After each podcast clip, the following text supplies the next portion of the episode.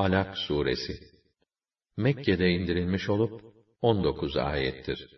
Bu kelime yapışkan, asılıp tutunan şey demek olup bundan maksat insanın ana rahminin cidarına yapışan döllenmiş bir hücreden yaratıldığını hatırlatmaktır. Bismillahirrahmanirrahim Rahman ve Rahim olan Allah'ın adıyla. İkra bismi rabbikellezî halaka halakal insâne min alaq. Yaratan Rabbinin adıyla oku.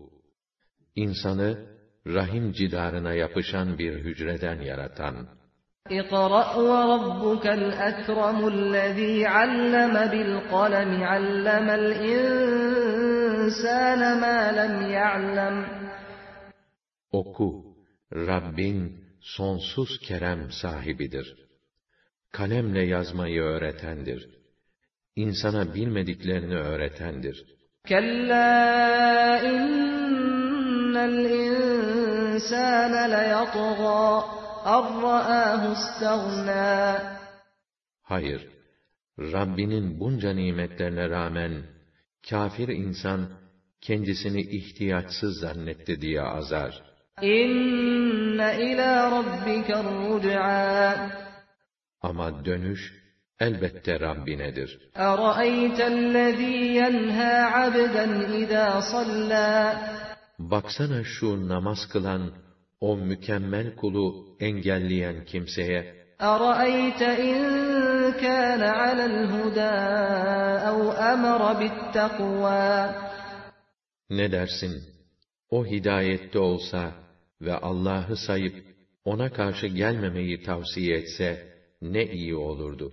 أَرَأَيْتَ إِنْ كَذَّبَ وَتَوَلَّى أَلَمْ يَعْلَمْ بِأَنَّ اللَّهَ يَرَى كَلَّا لَئِنْ لَمْ يَنْتَهِ لَنَسْفَعًا بِالنَّاصِيَةِ نَاصِيَةٍ كَاذِبَةٍ خَاطِئَةٍ Ne dersin, O kul, dini yalan saysa ve haktan yüz çevirse iyi mi olurdu?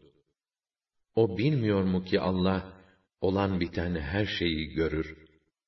Hayır, hayır. Olmaz böyle şey. Eğer bu tutumundan vazgeçmezse, onu perçeminden tutup, cehenneme sürükleriz. Evet, o yalancı ve suçlu perçeminden tutup sürükleriz.''